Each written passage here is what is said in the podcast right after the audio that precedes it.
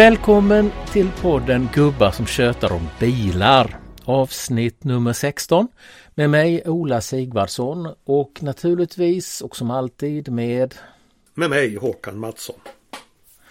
Hej Håkan! Hur har du haft det på sistone? Har du gjort något trevligt? Ja, jag har varit ute och kört med min Alfa Spider lite grann. Eh, väldigt trevligt att kabba ner den. Det knakar och brakar i kabben. Den är ju elstyrd men den funkar än så länge.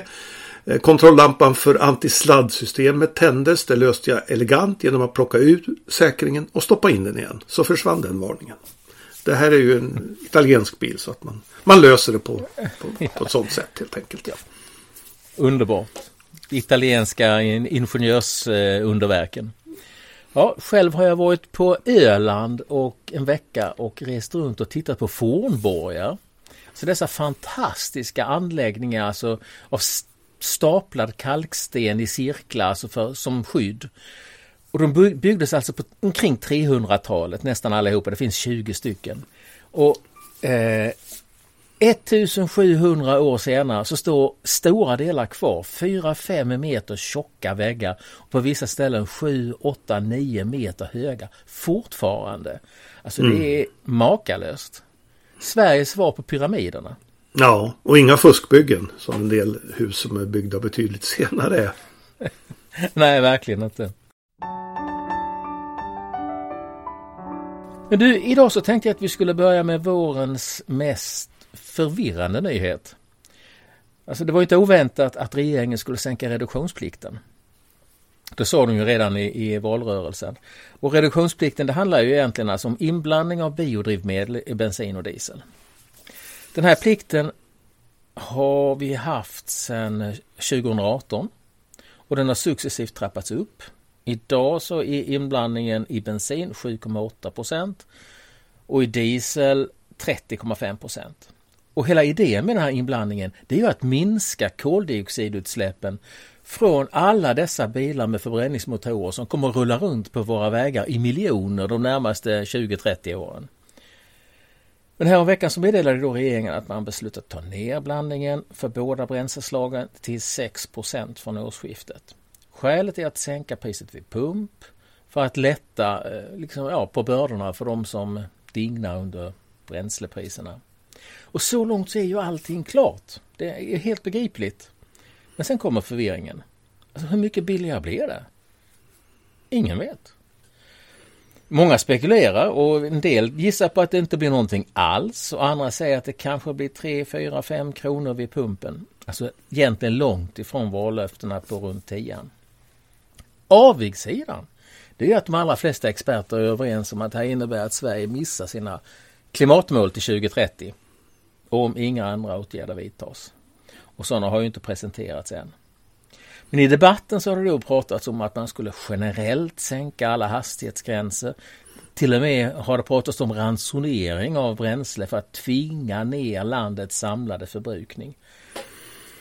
Vad säger du, vad säger du Håkan? Vad säger du om de här alternativen? Är de tilltalande? Jag vill bara påpeka att det här med reduktionsplikten det är ju till slut då ett fiasko för alla involverade. Det är ett fiasko för de som trodde att vi skulle få väldigt mycket lägre eh, bränslepriser vid pump. Det kommer det ju inte att bli. Nej. Det är ju ett fiasko för Sverigedemokraterna som lovade att reduktionsplikten skulle avskaffas helt, det vill säga gå ner till noll. Så blev det inte. Politiskt fiasko. Och framförallt så är det ett fiasko för klimatet. För precis som du sa, 95 procent av bilarna som rullar där ute har ju förbränningsmotorer och använder idag fossilt bränsle. Då med inblandning. Tar vi bort inblandningen så kommer vi ju aldrig att nå våra klimatmål. Så enkelt är det. Ett fiasko för alla. De där alternativen tror jag inte ett smack på. De kommer inte ge i närheten av vad den här reduktionsplikten kunde ha gjort. Den skulle ju då utökas och byggas upp mer. Och sanningen var ju också enligt eh, Trafikverkets miljödirektör Sven Hunhammar att dagens nivåer räcker inte ens de räcker för att nå klimatmålet 2030 utan man behövde ha ännu mer reduktionsplikt och då sänker vi den drastiskt. Det är ett fiasko. Mm. Ja. Men samtidigt kan man ju säga då att, att det är klart att det finns en vettig tanke med det att man ska lindra bördorna för de hårdast drabbade. Men jag menar det måste finnas andra politiska instrument som till och med är mer träffsäkra för att hjälpa de som har det svårt. Alltså, eh, Ja, problemet är ju som Peter Alestig i DN konstaterar, deras miljöskribent, eh, är ju att så fort det börjar kosta pengar då backar politikerna. Så fort det börjar kosta medborgarna pengar då säger politikerna nej, nej, men vi kanske inte. Då, då börjar det på bli skakigt liksom med eh, sympatierna, partisympatier och sånt där. Och ska det vara så varje gång då, då har vi ett bekymmer därför att det kommer ju att krävas uppoffringar om vi ska nå miljömål. Så är det. Mm, absolut. Och man kan väl säga att, att, min slutsats i alla fall av det som har in, inträffat nu det är att regeringen anser att klimatkrisen kan vänta. Och det, ja. behöver man, det behöver man ju verkligen inte hålla med dem om. Man kan säga som Muharrem Demirok också, Centerns nye ledare. Om du har hört talas om mm. honom? Det är inte så många som har hört talas om honom. Han, han var kommunalråd i Linköping när jag var chefredaktör för Östgötakorrespondenten. Ja, där ser man ju. Mm. Ni har ju ett gemensamt förflutet Absolut. där. Han kallar det här en, en dödsdom för Sveriges klimatmål. Och jag skulle inte säga att han har helt fel. Nej, verkligen inte. Du, för att gå över till ett annat ämne. Det är ju bara ett... Ja, bilar. Vi måste prata om bilar, Ola. Tjata ja. om bilar. Inte bara tjata om klimat. Nej, det ska vi inte göra. Nu tycker jag att vi går över på eh, ett annat ämne. Alltså, det är ju faktiskt så att den här podden idag när vi tittar på vad vi ska prata om, det är ju lite grann av uppföljningar på sånt som vi har eh, pratat om de senaste tre, tre, fyra, fem poddarna. För att även när vi har tagit upp det så har det sen hänt nya saker. Reduktionsplikten konstaterade vi ju för länge sedan att det var det enda vettiga sättet att få ner utsläppen från, eh, från eh, eh, förbränningsmotorer och det har ju kommit i fokus. Men för ett par poddar sedan så konstaterade vi att Nevs elbilstillverkaren, om man nu får kalla det för det, i Saabs lokaler i Trollhättan hade fått ge upp till sist. Nästan alla anställda sades upp och fick lämna och lokalerna är öppna för andra att hyra ut. Det ser alltså ut som om Nevs verkligen till sist, efter sju sorg och åtta bedrövelser, hade gått under. Men det verkar ju som Nevs har nio liv. Berätta vad det är som har hänt Håkan. Vi gick ju igenom hela den här långa historien med Nevs som var över tio år. Eh, de höll på, de höll på, de skrev avtal, de gjorde en det ena och andra men de gjorde ju inte några bilar. Det kom ju inte ut något av allt arbete de gjorde. Eh, vad de nu höll på med det. Det var, fanns ju beställningar på hundratusentals bilar och så ju som ju aldrig Hundratusentals bilar. Ingenting blev någonting, ingenting blev någonting. Och sen då när det i princip är nedlagt och det var, jag vet inte hur många 20-tal anställda kvar. Då presenterar man plötsligt en bil och vi som trodde allt var dött och begravet. Och så, så kommer det plötsligt ut en bil. Och då är ju frågan, är det liket som lever eller är det de sista dödsryckningarna vi ser? Vi kan mm -hmm. återkomma till det. Men tydligen så är det så här att en massa tidigare Saab-ingenjörer och vi vet ju vad de kan. Det är ju enormt kompetenta ingenjörer som sitter där. De har i hemlighet utvecklat den här nya bilen som heter Emily GT. På bara 10 månader. 10 månader. Alltså förr pratade man att det skulle ta 6-8 år att utveckla en bil.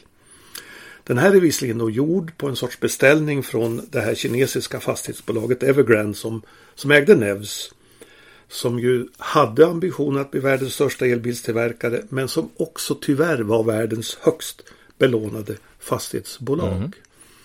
Och när räntan steg, ja, då vet vi fastighetsägare vad som händer. Det är inget bra. Så att Nev Evergrande, de var ju tvungna att ge upp. Det var 350 personer i projektet. Ledda av Peter Dahl, en erfaren rutinerad kunnig projektledare och designen Simon Pagian som jag känner lite. Som har ritat en massa Saab-modeller genom åren. Två generationer av 95, 93X, 97X, 95, till och med Cadillac BLS. Jag kanske inte hedrar dem så mycket, men eh, dock. Och en massa konceptbilar. Han är jätteduktig, Simon Pagian. Han var där i 13 år, slutade och kom tillbaka för det här Emily GT-projektet. Och det är då givetvis en elbil den har 100 mils räckvidd. 100 mil. tack vare det här jättebatteriet på 175 kilowattimmar. Den har 480 hästar och köregenskaper och komfort i klass med Porsche Taycan säger de som har kört bilen. Men det som gör den väldigt speciell det är ju att den har eh, elmotorer i alla fyra hjul. Var och en på 120 hästar, alltså totalt 480 hästar. Och det där har alla gått bananas över. Wow, elmotorer i alla hjul. Men låt mig säga, det är ingenting nytt. Redan världens första bensinhybrid, Låner Porsche, från 1901. 1901? Hade elmotorer i 1901. Oj. Den hade elmotorhjulen. Den utvecklades ju av en 23 år gammal Ferdinand Porsche. Som jobbade då i den här lånerfabriken. Sen har vi månbilar. Eh, Lunar Roving Vehicle. Hade också elmotorer i alla fyra hjul. 0,25 hästar i varje. Så totalt en hästkraft drev den där bilen över månen. Men på månen så vägde ju bilen bara 35 kilo så att det räckte ju. Är det bra kan man då fråga sig med elmotorer i alla hjul. Det låter ju lite fränt, det låter lite smart. Man kan ju ha styra då med hjälp av elektronik. Eh, alltså precis hur den här bilen uppförs i kurvor och så vidare. Att, att ladda på drivkraft på rätt hjul och så vidare. Det är bra. Men, och det är också bra att det, det är bättre energieffektivitet än, än att man har eh, elmotorn så att säga ombord. Men det finns ett, en rad nackdelar som jag avhållit då en massa biltillverkare genom åren för att inte satsa på det här. Till exempel att det är, de är dyrare. Det är högre kostnad alltså. De är utsatta får man komma ihåg de här motorerna för samma stötar som hjulen. Och det är samma damm, smuts och elände som kan ställa till saker. Men det största problemet är eh, vikten. Hjulen blir väldigt tunga den ofjädrade vikten. Den ökar ju och det brukar ju ställa till det med köregenskaper och komfort. Nu kanske de har löst det på något smart sätt i, Trollhättan. Man vet aldrig med ingenjörer i Trollhättan. De kan hitta på saker. Men det där är alltså det stora problemet och det stora negativa. Det som gjort att andra inte har satsat på det. Ehm, då är ju nästa fråga. Kommer den här bilen att bli verklighet? Det finns ju bara några prototyper där ute nu. Ja, det finns ju sex, sex stycken läste jag. Ja, blir det en verklighet? Alltså Nevs nya vd Nina Selander hon vill ju sälja det här projektet till någon biltillverkare. Jag har svårt att tro att det går, bland annat beroende på den här lösningen med elmotorer i alla hjul. För det är ju, eftersom ingen annan har det så måste då den som köper det här anamma den här tekniken och få in den i sin produktion. Eh, jag tror inte någon är egentligen intresserad av att göra det utan det här, jag ser det här som inte en klackspark men kanske de här ingenjörernas testamente till resten av världen. Och budskapet är titta vad vi hade kunnat göra om vi bara hade fått chansen. ja, och det är ju en snygg bil också tycker jag när man tittar på den. Men varför heter, ja. varför heter den just Emily? Ja, det vet jag faktiskt inte. Det slog mig att, att Volvo, Volvo tänkte ju döpa, eller i alla fall Håkan Samuelsson som vi hade som gäst här i podden, ville ju att EX90 skulle mm. hetat Embla. Jag vet inte om det är någon eh, liksom, liten klackspark åt det hållet eller så. Att, att namnen kommer tillbaka, ja. Jag läste någonstans att det var eh, projekt, de som är projektledare för detta, när de skulle döpa det så tog de eh, dagens namn. Jag tror inte det passade så bra. Jag tror det var Johannes eller något sånt där. Men i, i årets namnsdagslista. Eh, men Emily var dagen efter så att eh, då fick det bli Emily. Ja, varför inte? Varför inte? Och det skulle bli intressant om, om Håkan Samuelsson då hade rätt att namnen kommer tillbaka. Att vi går ifrån det här EX och XE och 9000 och 900 och 93 och sånt där. Utan att bilar plötsligt ska få namn igen som så här fina namn som Toyota Carina och ja. sånt där. Jo men jag hoppas nästan det. Jag tycker då att Toyotas elbil med sin siffror och bokstavskombination, eh, hjälp mig Håkan. BZ4X. Ja visst, jag menar det kommer jag aldrig lära mig. Nej men du, du, BZ betyder ju Beyond Zero så det kan man ju tänka på. Då. Okay. Fyra är väl att det är fyrhjulsdriven. Ja, nej, ja. det är inte så. Det, det ser inte estetiskt tilltalande ut på pappret om man säger så. Verkligen inte. Då så, då, när vi konstaterar att Emily är ett testamente så kan vi gå vidare till ett annat märke som man nog får säga hänger på repen. Liksom Nevs och det är ju spanska Seat. Så bolaget har ju faktiskt meddelat officiellt att om några år så försvinner varumärket och ersätts mm. helt av Cupra. Och Seat ägs ju av Volkswagen och man kan ju då fråga sig varför gör man en sån här drastisk förändring, släpper ett varumärke som ändå man har försökt eh, jobba in i ja, 70 år är väl Seat varumärket. Ja, det grundades 1950. Vet du vad Seat står för? Ingen aning. När jag nu inte klarade Emily där. Sociedad Española de Automoviles de Turismo. Det är precis som eh, eh de eh, som Fiat och Alfa och, mm. så ju. Det är ju liknande upplägg. Ja, då när det bildades så var det ju ett samarbete redan då mellan ett spanskt statligt bolag och Fiat. Och eh, nästan alla modeller var ju liksom förklädda eller omgjorda dåliga kopior av Fiat-modeller som inte heller kanske var jättebra på sin tid. Och den första modellen kom först 1975. Sen så, så gav ju Fiat upp. Eh, I juni 86 klev Volkswagen in som ägare. Efter några år där av, av de inte hade någon, någon sån här stor biltillverkare som ägare. Men det här är väl deras problem. De har Seats problem. De har levt med kopior av Fiat-modeller och sen har de levt med bleka kopior av Volkswagen-modeller. Och Seat har ju aldrig byggt upp någon egen identitet. Vad, vad, står Seat för? Vi vet vad en massa andra bilmärken står för. Men Seat har ju inget eget, vad ska man kalla det, ett, ett eget varumärke. Och jag tror att Volkswagen, jag tror att de gör helt rätt. Vissa märk, varumärken går till slut inte att rädda eller bygga upp eller omforma eller stärka utan det är bättre att ge upp då. Och det är ju det som man gör nu och då istället så ska det ju eh, namnet Cupra lyftas fram. Mm. Och det får man väl säga att det har ju varit så här långt väldigt framgångsrikt. Ja, jag kommer ihåg när Cupra blev ett eget varumärke. Det här är skapas av Luca Di Meo som då var chef för, för Seat. Man beslöt sig att bryta ut Cupra som ju egentligen var ett, ett modellnamn på prestandaversioner hos Seat. Men man bröt ut det och gjorde ett eget varumärke och det presenterades på bilsalongen i Genève 2018. Jag var där. Eh, de hade stora montrar och när jag gick omkring där så kände jag att ja, så rätt det här är. Då sa jag till dåvarande PR-chefen Roberto Toro som han hette. Att det här, jag tror Copra, det kommer att bli ett starkare varumärke än Seat ganska snart. Eh, jag trodde ju inte i och för sig att de skulle lägga ner Seat men jag tror det var en helt riktig satsning. Verkligen mitt i prick att göra det här. För annars tror jag jag, jag, vet inte hur man skulle ha räddat Seat. Det går liksom inte. Och det, det är ju andra varumärken som hänger lite på det där repet. Även om du gör bra bilar så kanske inte varumärket räcker. Vi kan väl ta Opel till exempel. Mm. Som ju under många år har gjort väldigt bra bilar. Tycker jag. Mm, jag håller med. Är det, något, är det något bilmärke det är synd om. Och det ska ju inte vi tycka synd om bilmärken. Det ska inte vi egentligen. Men om vi nästan skulle tycka så tycker jag det är Opel. Bra bilar. Men varumärket är hopplöst dammigt, trött, gammalt. Mm, så är det.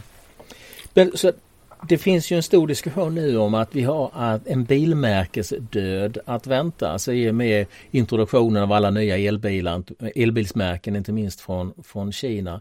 Men man kan väl knappast säga att Seat, eh, att Seat försvinner som varumärke, att det är ett utslag av detta utan det är ju någonting helt annat det handlar om, eller hur? Det har ju varit en långsiktig eh, trend. Alltså Seat, som sagt, Seat har ju inte lyckats bygga upp någon identitet. Så det har ingenting med det att göra. Utan eh, det kommer nog nya offer för den här den nya trenden.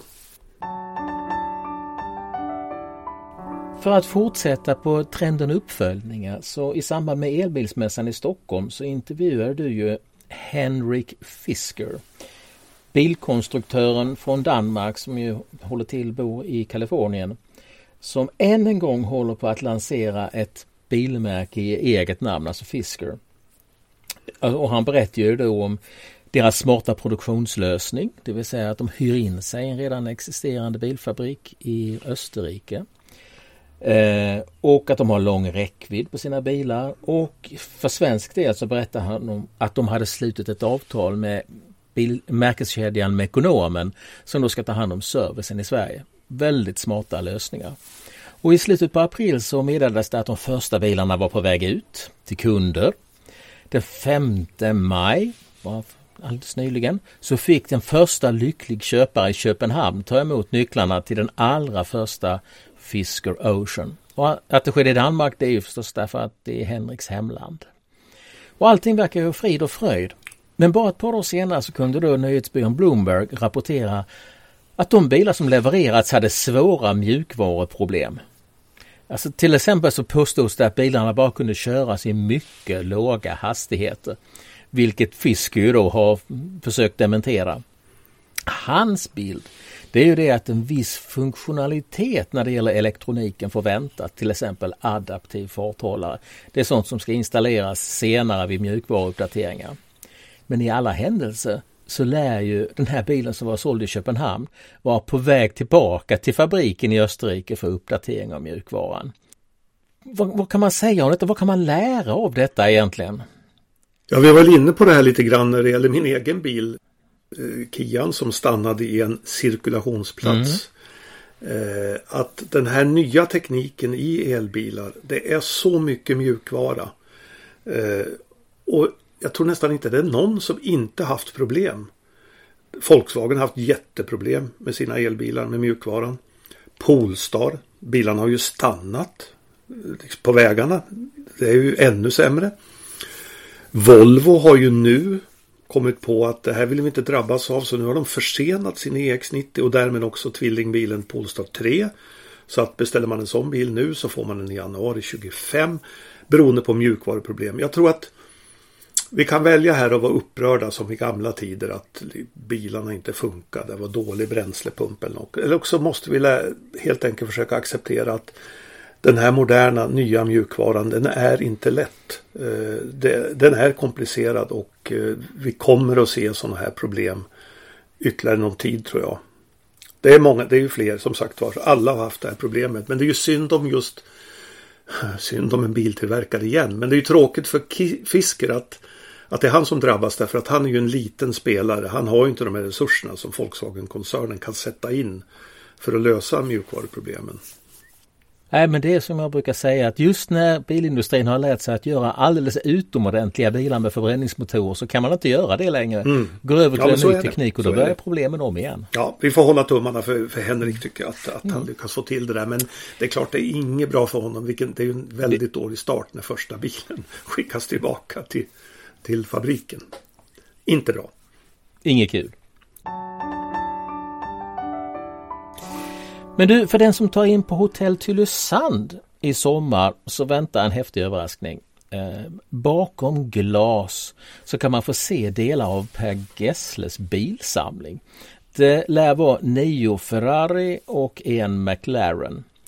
Eh, men för den som vill komma in bakom glaset och lite, liksom stifta lite närmare bekantskap med bilarna för dem erbjuds guidade visningar av racingexperten Dick Jönsson Wigroth men då till det facila priset av 4000 kronor per person. Ska du eh, lösa biljett Håkan? Nej, jag har nog inte de ekonomiska resurserna om jag ska vara ärlig. Nej, det där är lite fånigt. Jag känner ju, jag har träffat Dick Jönsson Wigroth några gånger. Han är ju en, en väldigt dynamisk person så det är alltid kul att lyssna på honom. Han var ju ägare av ett STCC-stall, överhuvudtaget ett racingstall som heter West Coast Racing. De körde mer än STCC men de blev nog mest känd för det för de har fem förartitlar. Så Dick är ju en entreprenör, han är händelsevis från Halmstad. Och hade varit kul att lyssna på honom men jag tycker det är lite skamligt att de tar så pass eh, bra betalt. Om det inte är så att de här pengarna skickas till Ukraina. Det låter ju som en alldeles utomordentlig idé.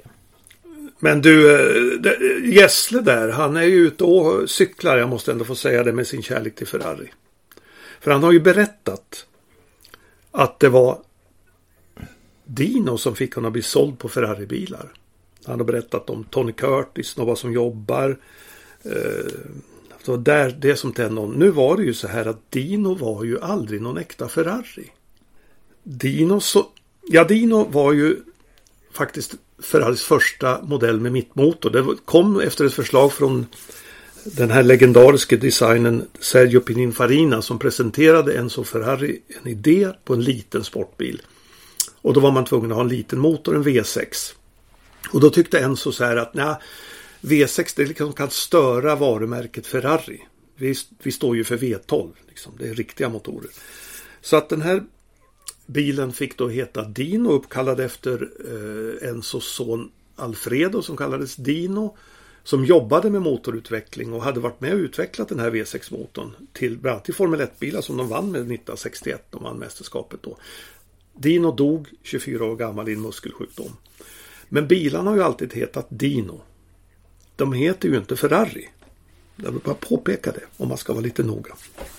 Och det ska man ju absolut vara. Ja, till och med i broschyrerna. Jag såg det i någon uppgift att när, Ferrari, när de sålde den här Dinon så lanserades den. Då kallades den, den kallades uh, Small, Quick and Safe. And almost a Ferrari. ja men det, det har ju det, det slutgiltiga belägget för, för din teori, din, din tanke. Du, eh, vi har ju en eh, mailadress dit eh, lyssnare kan, kan få vända sig med råd och frågor. Och idag tänkte jag vi kunde ta upp ett par av de som har hört av sig. Till exempel Christer Arvidsson som meddelar att han tidigare bodde i Tollarp där jag växte upp en gång i tiden. Och han undrar nu, hans fråga är hur ska vi hantera alla begagnade 10-15 år gamla elbilar i framtiden som börjar få ett allt taskigare batteri? Hur, hur kommer det att bli i framtiden? Det vet vi ju inte riktigt. Eh, det generella, ja, men det var väldigt mycket varningar och eh, man var rädd för att de här batterierna skulle dö ganska snart.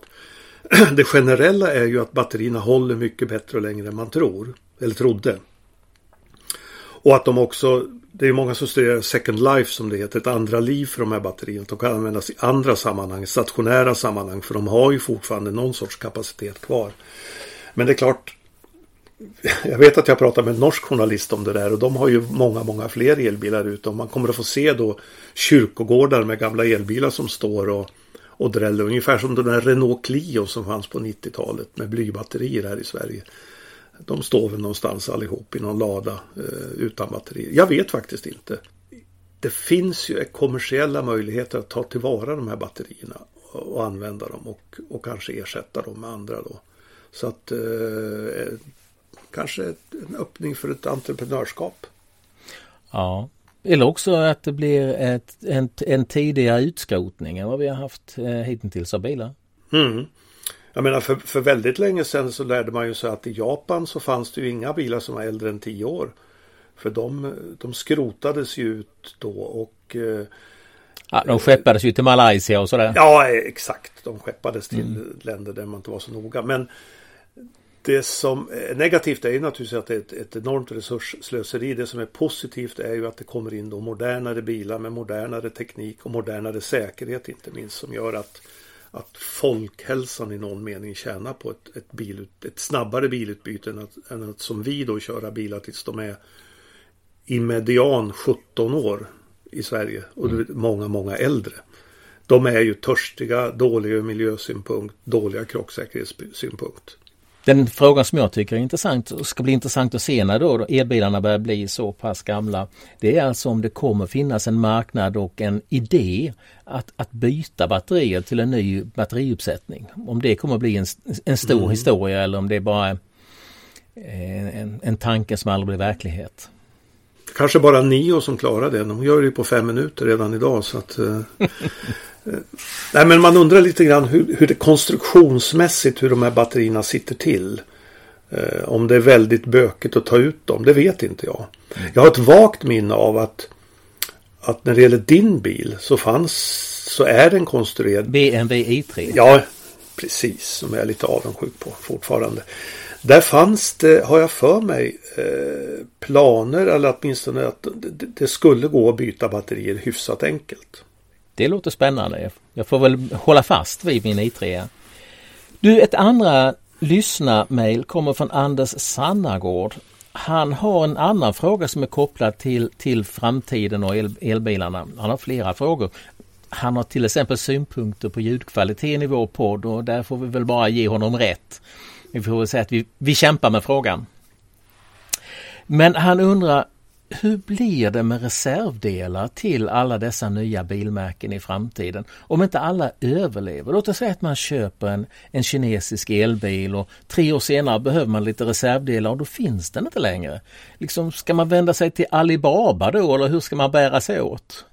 Ja, det, det är samma där. Det finns ju då eh, ändå kommersiella möjligheter för den som är påhittat att, att tillverka de här delarna. Och det finns ju redan idag. Jag menar ta Saab då som jag har pratat om. Det finns ju reservdelar som tillverkas då av, av piratföretag och sånt där även till Saab-bilar. För det är ju en marknad. Om det rullar tillräckligt många bilar där ute som behöver framskärmar så då kommer ju någon att göra dem.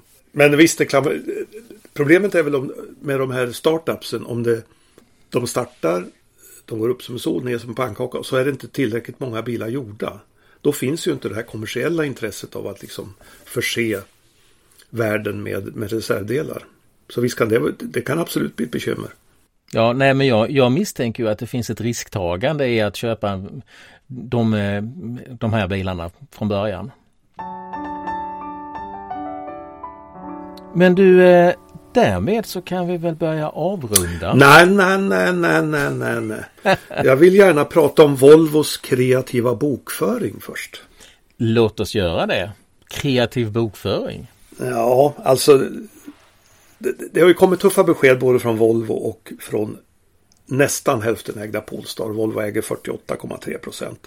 Volvo äger upp 1300 anställda, Polestar 170 anställda i Sverige i båda fallen. Och de här bilarna som jag sa förut blir försenade. Men jag tyckte, om jag nu har läst pressmeddelandet från, från Volvos kvartalsrapport rätt för Q1 första kvartalet.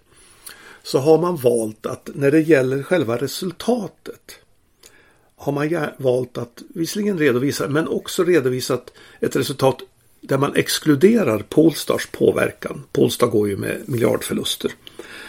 Så att då blev plötsligt då Volvos resultat lite bättre och rörelsemarginalen blev bättre. Den gick då från, ja det var en förlust på 5,1 miljarder egentligen, men, men, eller en vinst på 5,1 miljarder, men när man tog bort Pol, Polestar så blev det en vinst på 6,3 miljarder. Det var ju jättebra. Men sen när man räknar antalet tillverkade bilar, mm. då räknar man med alla Polestar-bilar.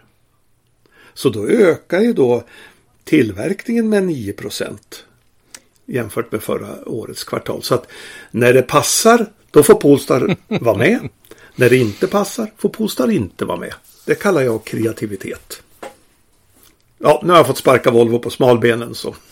Ja, men det känns lika bra varje gång, eller hur? Ja. Men eh, därmed så tror jag att vi kan börja avrunda och liksom Christer och Anders som skrev till oss med frågor och önskemål så är ni allihopa välkomna att göra det på adressen bilchat@gmail.com. Tack för idag Håkan. Tack själv.